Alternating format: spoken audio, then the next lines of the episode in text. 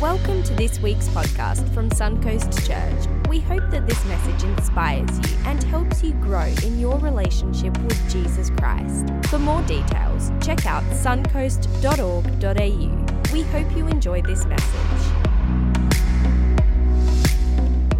Here's the thing one day you and I are going to get to the end of our lives, and who knows when that might be, but very likely you will ask a question that maybe you've thought about, maybe you've started thinking about in this series, or maybe this is the first time you're ever even going to think to ask this question.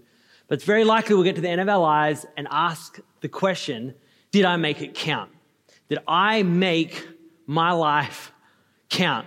Or did I just see the days get counted away and spend it and spend everything I had and spent my gifts and spent my resource and spent my time? Or did I ultimately make it count? And that's kind of the question that this series has kind of been prodding and asking. And this past week, I came across a, uh, you might have seen it on the news this week, of an elderly gentleman who's in his late 80s, and he completed the Kokoda Trail, and he's now officially the eldest person to have ever completed the Kokoda Trail, the hike. I don't know if anyone saw that story this week. Pretty amazing stuff. And I had a few mates who recently just did the Kokoda Trail and they were in their 20s and 30s and they were whinging the whole way and they were posting selfies, oh, my life and all these things, right? Just, just having a horrible time of it. And I saw this, this interview with this, uh, this older gentleman well into retirement and just absolutely smashed. And I was like, what a hero. And then the story went on to say something that I wasn't expecting. Then goes on to explain that he's legally blind. Like, so not only did he do it as the eldest person in history, uh, and he was doing it in remembrance of his father. His father was uh, lied about his age. He snuck on into the army at 16, and uh, so he fought on the Kokoda Trail. But he did it blind. I thought that was absolutely amazing. And now, but here's what really brought it home for me about this gentleman making his life count for something. The reason I stumbled across this news uh, program on his life was a friend of mine uh, shared it on one of his social media streams on his page and he wrote it with the blurb saying, This is the man. And my friend had been, has been in ministry now for about 10 years, travels the world teaching on apologetics, so helping people that have, um, I guess, real philosophical and rational based questions and how does that align with faith. And he helps to answer some of the really, really prickly questions. And so he started in that line of ministry about 10 years ago. And he uh, posted this video of this elderly gentleman who already done something incredible, but said, This is the man who, when I started out in ministry, encouraged me more than anyone else and taught me how to pray. And when I looked at that, that here's this guy not only achieving great things, they can just look at on the surface saying, man, he's making his life count in retirement. But the fact that he is, and, and not only obviously stre- stretching himself, the training required that is amazing, but he's still giving of himself to the next generation and to other people. And I see that. And when we hear stories like this man going, wow, they are really learning, like they know what it is to make it count. And we can see stories like that and go, geez, am I making it count? And am I living my life like that? Now you, now, you might not be interested at all in like hiking Kokoda, right? And you might not know even where to begin teaching someone how to pray that's going into full time ministry. But you have your life. And you are responsible for whether you make it count. So whether, you know, you've been someone who's been following Jesus a long time, whether this is your first time on church, maybe you're viewing online today and you just, you've somehow come across our stream, wherever it is, you have a life and you get the chance to be intentional with the life you've got. So you might not be at the end of your life asking, in, you know, did I make it count? But here's the question I want us to ask today as we delve into week number five of this series. Is right now in your life, here's the question. And the question is this. What am I counting? And if you think about your life and your commitments, your responsibilities, the stuff you have, the resources you have, what are we counting? You, and you don't need me to tell you this, this is widely known, but at the end of our life, we can't take anything with us. When we die, that's it. Our time on, on this side of eternity, it's done. You can't take your possession. You can't take your stuff. You can't take your money. And so it's worth asking, while I've got stuff, what is it that I am counting? And I'm really challenged by this question. I'm often challenged when I walk into a room or a different environment and I look around. Well, what is it that you and I tend to count the most? And you got to kind of personalize this. And I can kind of only, I can't speak on behalf of you, but I can speak on behalf of my life being a pastor, when I you know, walk into a room or someone finds out what I do for a living, and I try and hide that as much as I can because the moment I say I'm a pastor, you know, instantly you're thinking what you're thinking right now. And so it's always a fun or not fun conversation, right? But often people, when they find I'm a pastor, one of the questions that come up regularly is, how many people go to your church? And I'm like, great, because it's like, okay, we're going to do some measuring thing, right? But how many people, you know, sit on a chair on a given Sunday, whatever it might be, right? And that's one way. And I'm like, if that's what you count, so be it. But for what, what we've decided to do in this community here, what we, sure you count attendance and a different events and groups and all the different things we do, but that's not ultimately what we count. What we count or what we value, what we treasure the most are stories of changed lives. And for us, that's what we recognize. It's not how many people sit somewhere. It's how many people are making a difference somewhere. It's not how people come in. It's how many people go out. And so many people are listening or watching, but it's how many people are investing and sowing and how many people are changing. What you count says so much about what you treasure. I know Chloe just said before, if you didn't hear it, on Friday night, this is amazing. Uh, and again, I, I think it's funny when we give things only a half beat clap at times. There were 350 high schoolers at our youth ministry on a Friday night. And the reason that's amazing, right? Just to get 350 high schoolers in a building for anything is an extraordinary ability these days because if they're not in front of a screen or doing something.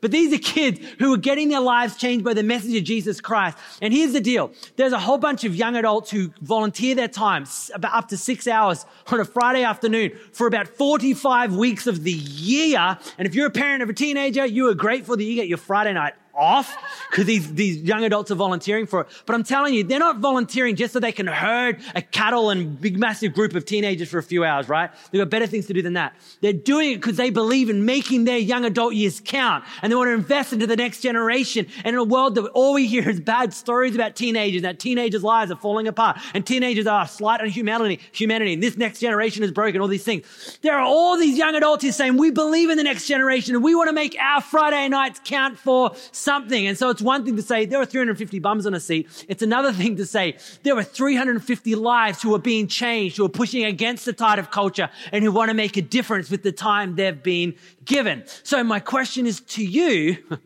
in your life and wanting to make your life count, because I'm assuming we all do, what is it that you are counting? Because what we count shows what you and I truly treasure. And I want to encourage you today is to not spend your life on things that can be counted, but don't really count. And your life is too valuable and your life is too important. And what your Heavenly Father has given you to do and to be with your life really does count. I came across a story recently. It's uh, written by a Spanish author, and it's about a young mum who had a son, and her son was born blind. And she didn't want her son growing up knowing that uh, he had anything wrong with him. And so um, she, in all of kind of his influence in community or their friends and family, she kind of set a rule that no one was to use any words that would let her son know that he couldn't see. So they banned words like sight, uh, eyes, vision, view, color, light, like just banned it all. So he would kind of grow up blissfully aware that there was nothing wrong with him. Now, if you're a parent here, you can kind of, you know, sympathize with the mum going, I see what she's doing there, right? She didn't want a kid feeling like he's lacking or missing something. So several years went on this where he just had no clue that he couldn't see because he didn't know seeing was even a thing. There was no word to describe something he didn't have, so he didn't know he didn't have it. One day, there was a girl who came into the house next door. She kicked the ball over the fence, and so she ran over the fence to get it, as the story goes and she sees this young boy playing in the backyard. And this young girl then obviously shattered this young boy's whole worldview, was using all the forbidden words that should never have been used. And all of a sudden now, this young boy who'd been living blissfully unaware was like hearing about these words called sight and vision and light and color and just stuff he didn't know. Now I say that story to say, well, we're going to share on today about looking at the Christian worldview of what it means to live a life that counts, or how the follower of Jesus, or what they should be counting in our lives. Often, the Christian worldview of what counts can seem like as much as an intrusion to life as this young girl coming into this young blind boy's life and spoiling this kind of bubble that he had been living in. Often, the Christian worldview of stuff and of things and of life isn't always a welcome, uh, a welcome invitation. Sometimes it's met with like, well, you have just completely ruined my worldview or my understanding of life, right? So it's worth knowing that, and particularly if you're someone who's not normally in church, or maybe you're not even settled yet on the whole Christian thing, you're not sure where you stand with God, even if there is a God, you definitely might see that those who have a faith, or those who particularly are followers of Jesus, that for them, our worldview has shrunk, that it's like we've closed our eyes off to reality and that we're blind to what's really going on. What you have to understand, to a follower of Jesus, it's actually the opposite. We feel as though our eyes have been open, that all of a sudden life is more than just what you can count. Life is more than just stuff and things and flesh and blood and bones and clothing. That life is so much more than that. And there is more to life than just this life. And so, and so it'd be easy to think sometimes that Christianity it's a, it's a squasher of our desires and it's an impediment to pleasure and our desires in life. But the truth is, it's not that whatsoever. What you'll find is Christianity is more so about forming and ordering of our desires. The Christianity doesn't remove them. Christianity isn't about, oh, you have these desires and wants and needs and they're evil and they're, they're base, don't have. No, no, no. God is, God has given you amazing desires and amazing pleasures and things that we, uh, you know, hunger and thirst after and things that we want in our life. What following Jesus does, it puts those desires and it puts those pleasures in their right place. Because if you've ever seen a desire that has become dysfunctional in your life, you know how much it can control your life, right? You know, if, if you drink alcohol, you know alcohol is a blessing until it's not, right? And it's many things in life that are a blessing until they're not. What Christianity does, it takes our desires and our pleasures and our drives and it puts them in their right place so they don't control your life, but rather you can have mastery over them because you know there's only one master in your life and that would be Jesus, right? So this is kind of the, the, the, the, way that Christianity works in this regard. So what I want to talk about today, at first it might seem like this is the most frustrating and annoying thing, but what you realize, it's an ordering of our desires and it's an ordering of our pleasure and it's an ordering of our wants. So I want to put a question to you. And this is like, I need feedback now. This is a chance for you to yell back at me and to talk, okay? And if you're online, you can like type it and like, you know, you can um, troll our Facebook page there and add your comments. Um, but what do you think is the thing that all of us as people desire above all else? What do you think it is? Love, food. Who's with Stephen on food? Okay. What was that at the back? Companionship, 100%. What else? Security, definitely. Running. Yeah, uh, okay. Some, 100 million, I'm assuming that's dollars. Yeah, who wouldn't mind 100 million dollars in life, right? So here's the thing. I did the research. I discovered what human beings desire above. You ready for this? What they desire above all. Who's ready for this? Yeah. Okay. Thank you, two people. I'm going to tell you anyway, right? All right. Here's the thing we desire above all else. More. Come on, isn't that true? How much is enough? More right? We love joy, but we could always, we always desire, I want more. We love peace. We want more of it. We love, we love money and a million dollars is great, but how good would a hundred million dollars be, you know? So there is this desire inside of all of us for more. That really rhymes. I didn't even intend that to rhyme, but there you go. It rhymes. Okay. So inside of us all, there is this, there's this urge, this drive for more wealth, more freedom, more joy, pleasure, for more stuff, for more things. But here's the trap. And, and again, you don't need me to tell you this. You, are smart, right? You've lived life. Many of you, you've lived life longer than me. So you know, you know this more than I do. That often the emptiness that people can tend to feel in life, or if we talk in, in terms of this series about, do, I, is my life counting for something? Does my life you know, am I doing something worthwhile with my life? Has my life amounted to something worth celebrating, or does it does it count? And if you ever felt on the negative end of that, then my, man, my life, my life is just not counting. Often people experience that degree of emptiness far more intense in their successes than they ever have in their failures. And as much as, as, peculiar as that sounds, the reason this is proven true over and over again is because when you fail at something or you lose at something, you only have one way to go. It's up. But if you're the top, if you're the most successful, if you're the most famous, if you're the most rich, if you've got the most of the more, whatever success is divine, you know, defined by you, if you've got it all and you get there and go, that all this feels like, the emptiness that someone experienced in that is radical. And you know, we see this all the time, right? If you ever checked out those magazines and you watch certain television programs, you see a story and story after people whose names that are so familiar to us, who seem to have everything that our culture chases. They have all the money, they have all the stuff, they have all the power, they have all the notoriety, they have all the success. One of the things I've found so peculiar, just peculiar to me, is why people who seems to have as much of the more as you could ever desire, why they need to keep numbing their sensation for life. I find it fascinating to see someone who has all the stuff that everyone chases, but yet when they get all the stuff, they still need to numb their feeling. They turn to, uh, they turn to some form of substance abuse or something like that. And I go, why? But that's what the whole world's chasing. Why do you need to numb what it feels like to be alive if that's what we're chasing? Because they recognize something that our stuff, more stuff, more things, more experiences, simply getting more things does not equate to a life that counts. That getting more what can be counted doesn't mean necessarily things that count. Now, every generation has someone who has the most, right? We're talking about getting more. Every generation has someone who's at the top of the food chain, who has more than anyone else, who's successful more than anyone else.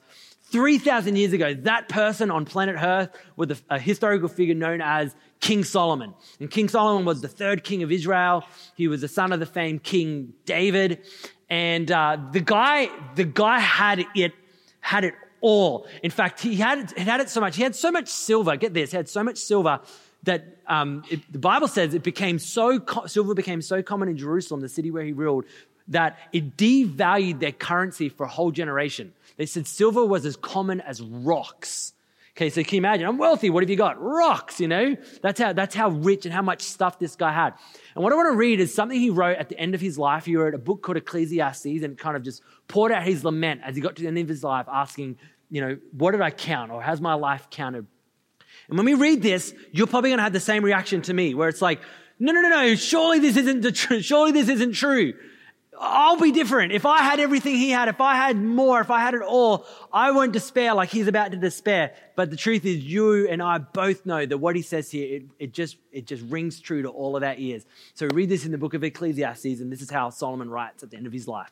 He said, I wanted to see what was good for people to do under the heavens during the few days of their lives. So I undertook great projects. Who are the project people who love to do projects? You like, okay, good on you. So, so I undertook He's, Solomon's your guy, right? I undertook great projects. I built houses for myself and I planted vineyards. I made gardens and parks and I planted all kinds of fruit trees in them. I even made reservoirs to water grows of flourishing trees. Now we're all the green thumbs here who love doing their gardens, right? Okay, Solomon's your kind of king. He's a guy, he, and he did it all. He had all these big projects. If you're renovating your house, if you're building a house, Solomon's your guy, right? He, he, he did it all. He did it all. It goes on. Not only did he do it all, he bought it all. He said, I bought male and female slaves, and I had other slaves who were born in my house. I owned more herds. How much? More. I owned more herds and more flocks than anyone in Jerusalem before me. I amassed silver and gold for myself and the treasure of kings and provinces. I acquired male and female singers and a harem as well. A harem. This guy not only had um, 700 wives, he also had 300 concubines. So when he's saying harem there, he's really downplaying it. But he sums it up by saying, the last sentence, if we go back, he says, it was all the delights of a man's heart. The guy had the money and the means to get and pay for whatever he wanted. And it goes on. He said, I became greater, meaning his reputation, his notoriety, his power, his position. I became greater by far than anyone in Jerusalem before me. In all this, my wisdom stayed with me. So the guy, the guy had the gift of wisdom. So it's not like he's losing his mind here. He was trying to be wise, okay? He said, my wisdom stayed with me. I denied myself nothing my eyes desired. Anything, anything you've ever desired or wanted. He tried it. He tried it all. He said, anything my eyes wanted, I I went, I went for it. I refused my heart no pleasure. My heart took delight in all my labor, and this was the reward for all my toil. Okay, so he experienced everything, he tried everything, he bought everything, he experienced it all, and then this is how he concludes. He said, Yet, when I surveyed all that my hands had done and what I had toiled to achieve, everything, say this word with me, everything was meaningless. Now, again, don't tell us that, Solomon. Please tell us that the view from the top is awesome right? When you get it all, when I've got all my stuff, surely that's what counts. Someone's saying, I got it all, and I hate to be the bearer of bad news. The view from the top stinks. He said it was meaningless. And he uses this term here. He says it was a chasing after the wind. Have you ever tried to chase after the wind? You can't get it, right? he says nothing was gained. Now, again, we're probably thinking, going, oh, don't tell me that, John. Again, this is like, remember we said at the beginning, often the, the, Christian view of what counts can seem like an impediment, but stay with me for a moment, okay? What Solomon's trying to say here is that accumulating stuff that you can count wasn't the secret to a life that counts. Let me say that again. Can we throw that, can we throw that up there? Accumulating stuff that you can count is what Solomon's saying. It's not the secret to a life that counts. Now, again, again, if it doesn't matter to you, like I'm giving you, you can you can buy it, you can kind of opt out here. If getting to the end of your life and not looking back and saying my life counted, if that's not important to you, that's not valuable to you, again, you you can opt out. But if it is important to you, Solomon would send a warning from 3,000 years in the past and say this: is getting more stuff, more positions, more. Now they're not wrong, right? He's not saying these are evil in of themselves, but he's saying this: they aren't what truly counts. So it begs the question: what does? What truly counts? What should we be counting? And the next words we're going to read from King Solomon here, we're not sure if he wrote these before the passage you just read or after it, but nonetheless, he wrote these, these words and obviously a better date, but he gives us, he gives us a little insight to his take on someone who had it all, who experienced more and got more and got it all. And here's what he would say accumulates to a life that truly counts. This is in the book of Proverbs, so yeah, again, he just he's spitting off wisdom here, he's spitting off ideas. This is what he said in Proverbs 3. He said, Here's what you got to do honor God with your wealth and with the first fruits, not, not your leftovers, right? not the crumbs, not with after I've spent, after I've bought, after I've acquired, after I've experienced. He goes, don't do that first. Don't do that first. Honor God first with your wealth, with the first fruits of all your increase. He's saying this give first.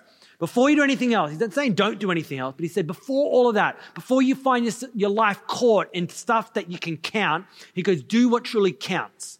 Honor God first with your wealth, with the first fruits of your increase. And then he says something here. Again, this is an analogy, okay? Because not everyone owns barns and not everyone has vats of wine, even though some of you might wish you had vats of wines and own barns. But he's given an analogy. He said, Then your barns will be filled to overflowing and your vats will brim over with new wine. So here's the thing. Because Solomon recognized, remember this? Solomon had full barns. Solomon had vats that were overflowing, but they were meaningless to him right? So he's saying it's not what you got that counts, right? You can have it all, you cannot have it all. But he recognizes when something happens, when you, when you learn to prioritize giving, and in other words, being generous with your life, stay with me. He's saying something happens on the inside of you. You begin to look at what you've got and you look at it, and rather than seeing your barns being emptier and emptier and emptier, you conclude, my barns are filled to overflowing. And you look at your vats in your life and you're like, man, they are brimming with new wine. He's saying something changes about how you see what you've got. And when you learn to be someone that prioritizes giving, remember, this is what Solomon's saying. He had it all. He bought it all. He spent it all. And with it all, he said, came nothing. But he changed his tune. He said, if you learn to give first, it changes the way you see everything. And why is that? Because when we prioritize giving, our things don't change, our stuff doesn't change, maybe your socio-economic status doesn't change, but something does change. Something in us changes. And this is what Solomon's saying. Is not, he's saying, look, I didn't get poorer or I didn't get richer. He goes, when I learned this principle of giving first, of being generous, something in me changed. I became different. I grew. Instead of looking at the cup, you know, half empty, I saw it as half full, and my whole view changed of the world. So when, I, when we change, when something inside of us changes, it's not that our stuff changes, but how we value our stuff certainly does. This, this like hit home like a truck to the face several years ago. That was really graphic, but to, uh, to my wife and I, um, we're about a year into our marriage. We're living overseas. And again, if you've been here around, you've probably heard us share this story before, but I love sharing it again because it's, this principle became more than just you know, words on a page. It became real to us in this moment. And we're both working jobs in London. And if you've ever been to London or worked in London, like it's, you know, it's expensive and the jobs don't always pay heaps awesome. And so we were working through our life and our budgeting. And, you know, we'd practice kind of the give first thing for a long time in our lives. We we're doing it, but things were getting tight. And we found ourselves getting worried more. We started finding ourselves getting anxious more. We started finding ourselves being fearful of our future and fearful of what we got. And so we started, instead of kind of doing this with our hands, we started kind of doing this with our hands. And we started having questions that I never thought I'd ever have. We started having conversations we never thought we'd had. We started going, hey, maybe we need to put the giving thing on hold for a little bit in our life because we just don't have much margin. We never toyed with that before.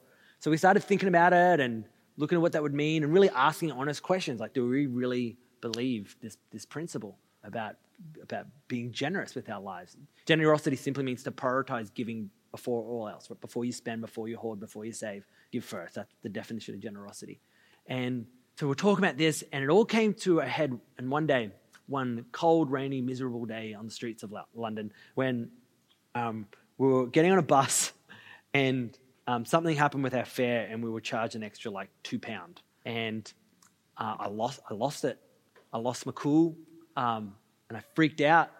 Chloe's there with me, and in that moment, I went, "Whoa, hang on a sec. I'm I'm losing my mind. I've lost my peace. I've lost my joy over two pound." And to be fair, it's like two pound, which is the equivalent to about 758 Australian dollars, right? So, so, but I was at something's wrong here in me.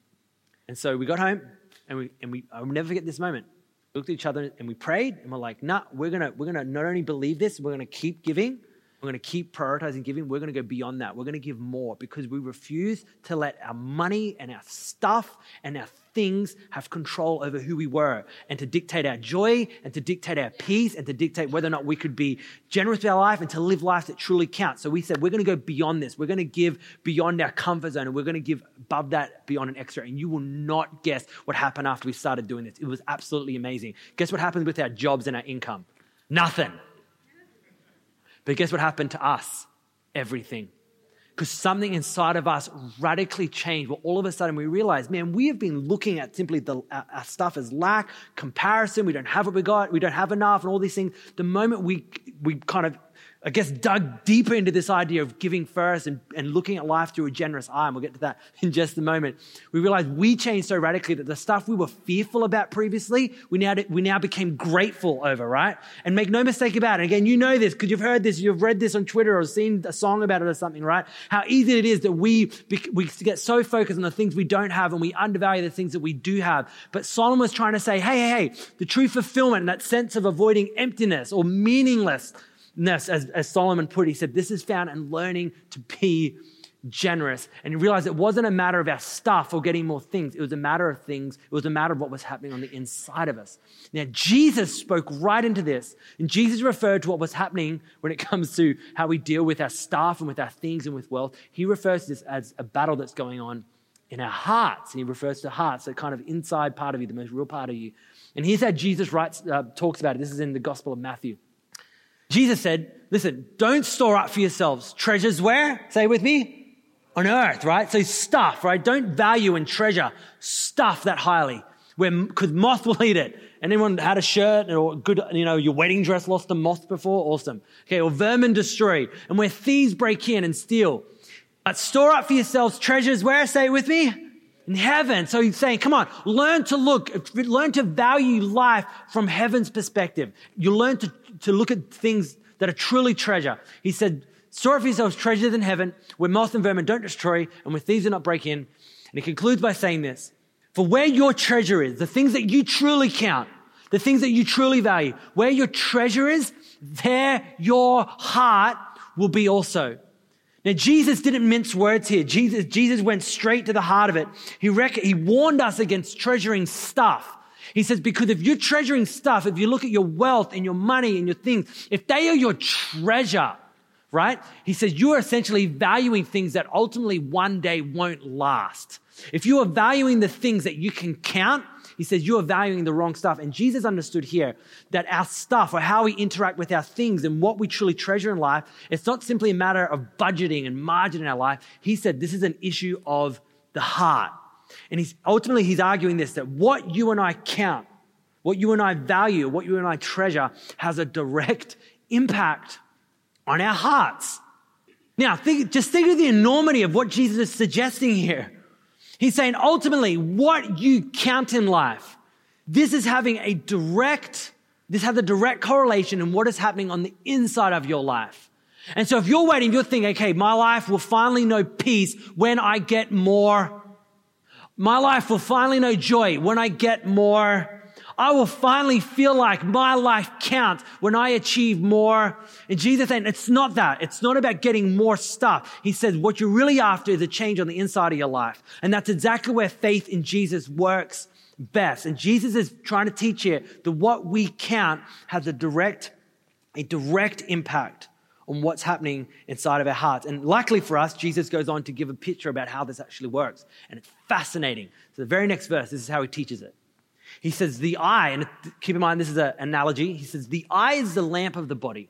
So you got your body, you got a lamp, they're your eyes. with me? He says, If your eyes are generous, your whole body will be full of light. But if your eyes are stingy, your whole body will be full of darkness. Just think of what Jesus is, the picture he's trying to paint here. Remember, Jesus is teaching an agricultural society, Jewish society 2,000 years ago, so painting pictures like this were really important. And the idea of a generous eye or stingy eye was language that was commonly used in Israel 2,000 years ago. So Jesus is using this analogy and he's saying, here's the thing. He goes, if you have a generous eye or if you have a stingy eye, he's saying it has huge implications on your entire life. He said, if your eyes are generous, he says, your whole body will be filled with light. That if your eyes are stingy, it'll be full of darkness. So your life is going to be full of something. And he said that the, the drawing line between what fills your life is whether you approach it with generous eyes or a stingy eye. You can't miss it. This is huge, right? Some of you are going to be really, really helped with this. He's saying the reason why you might feel like things in your life are dying or some things in your life feel just dark and meaningless and that they don't count. Jesus would argue, again, these are Jesus' words. He's saying, if you have a generous eye, your whole life will be full of light. Honestly, you have to see this because this goes so much deeper than money. This is so much more than just cash, right? Jesus, Jesus talking about the whole way you approach your life.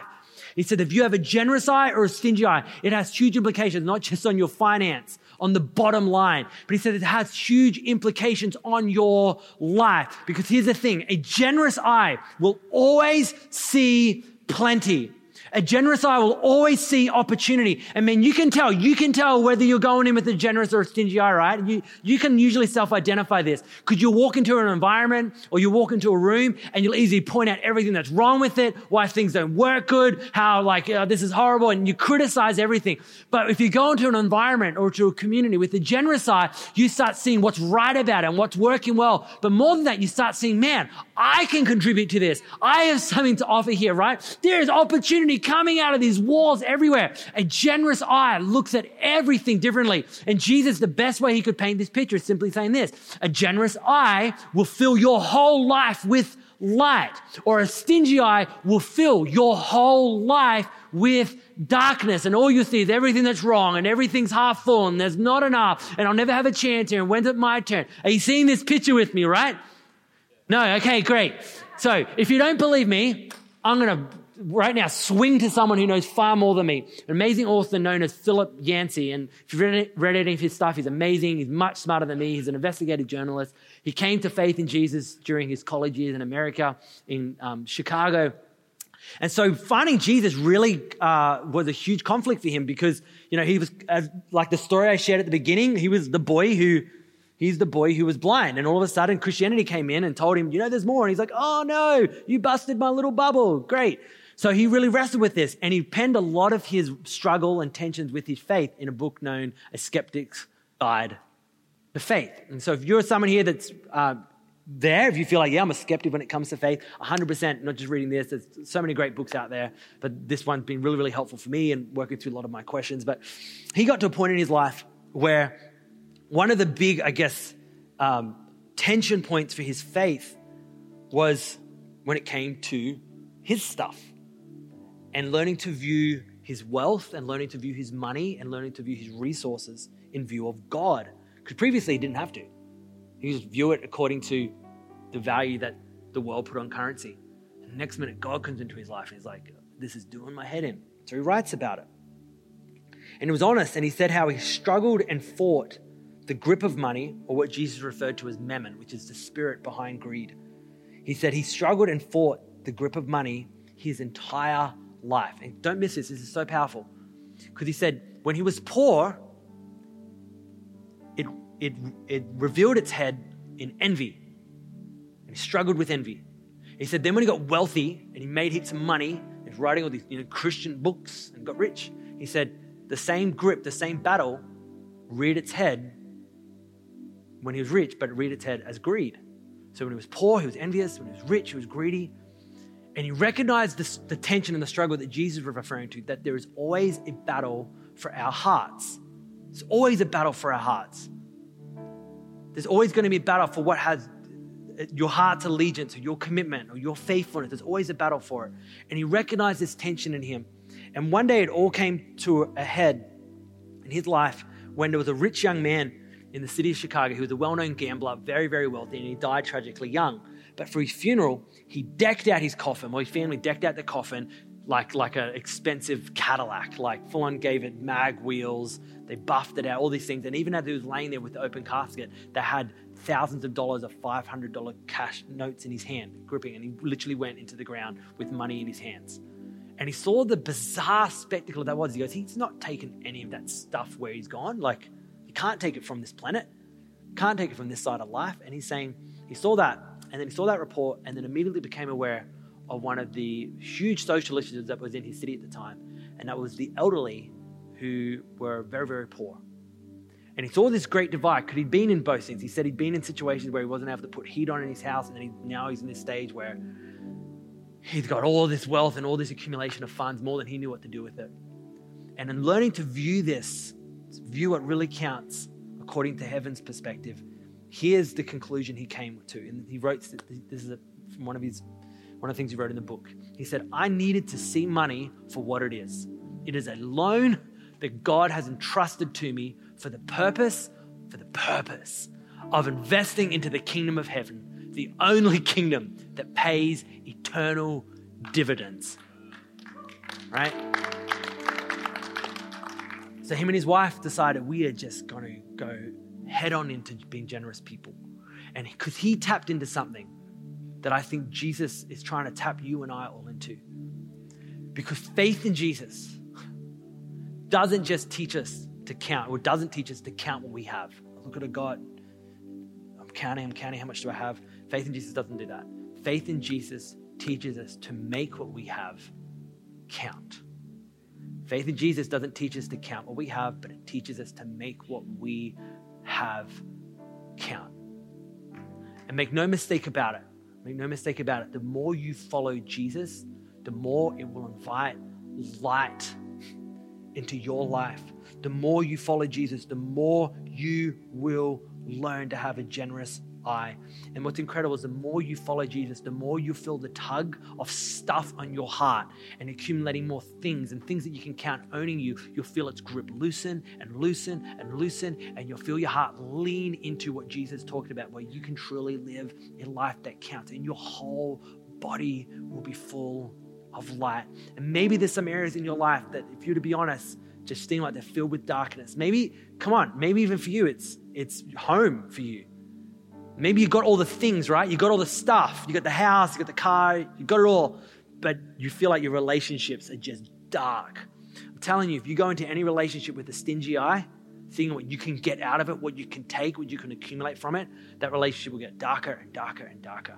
But if you go into a relationship with a generous eye, going, what can I give into this? How can I invest into this? Where is the potential in this? You will find your relationship will get so full and full and full and full of light. Here's the thing your life will be full of something, either a heap of darkness or a heap of light. And come on, Jesus would say, learn to look at life with generous eyes because it will fill your entire life with light.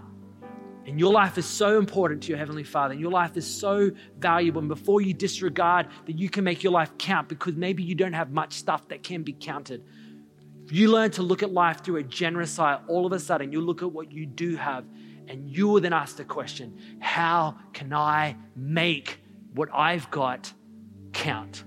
So here's the question I want to leave with you today is what parts of my life, this is the question I want to sort of take home what parts of my life are still in darkness that generosity could light up? Ultimately, this is the way our Heavenly Father decided to light up our lives. He didn't ask anything from us. He said, I'm going to give everything to you. And He gave us Himself, He gave us Jesus. And said, The way that the humanity will be filled with light, I'm going to give them the light of the world. And the moment you put your trust in Jesus, the grip of stuff and the grip of what the world values begins to lose its hold in your heart, and you find your life becoming filled with light. Thanks for listening to this week's podcast. We hope you were encouraged by what you heard and inspired to grow in your relationship with Jesus Christ. For more details, check out suncoast.org.au. Hope you can join us again on the next podcast or here at Suncoast Church.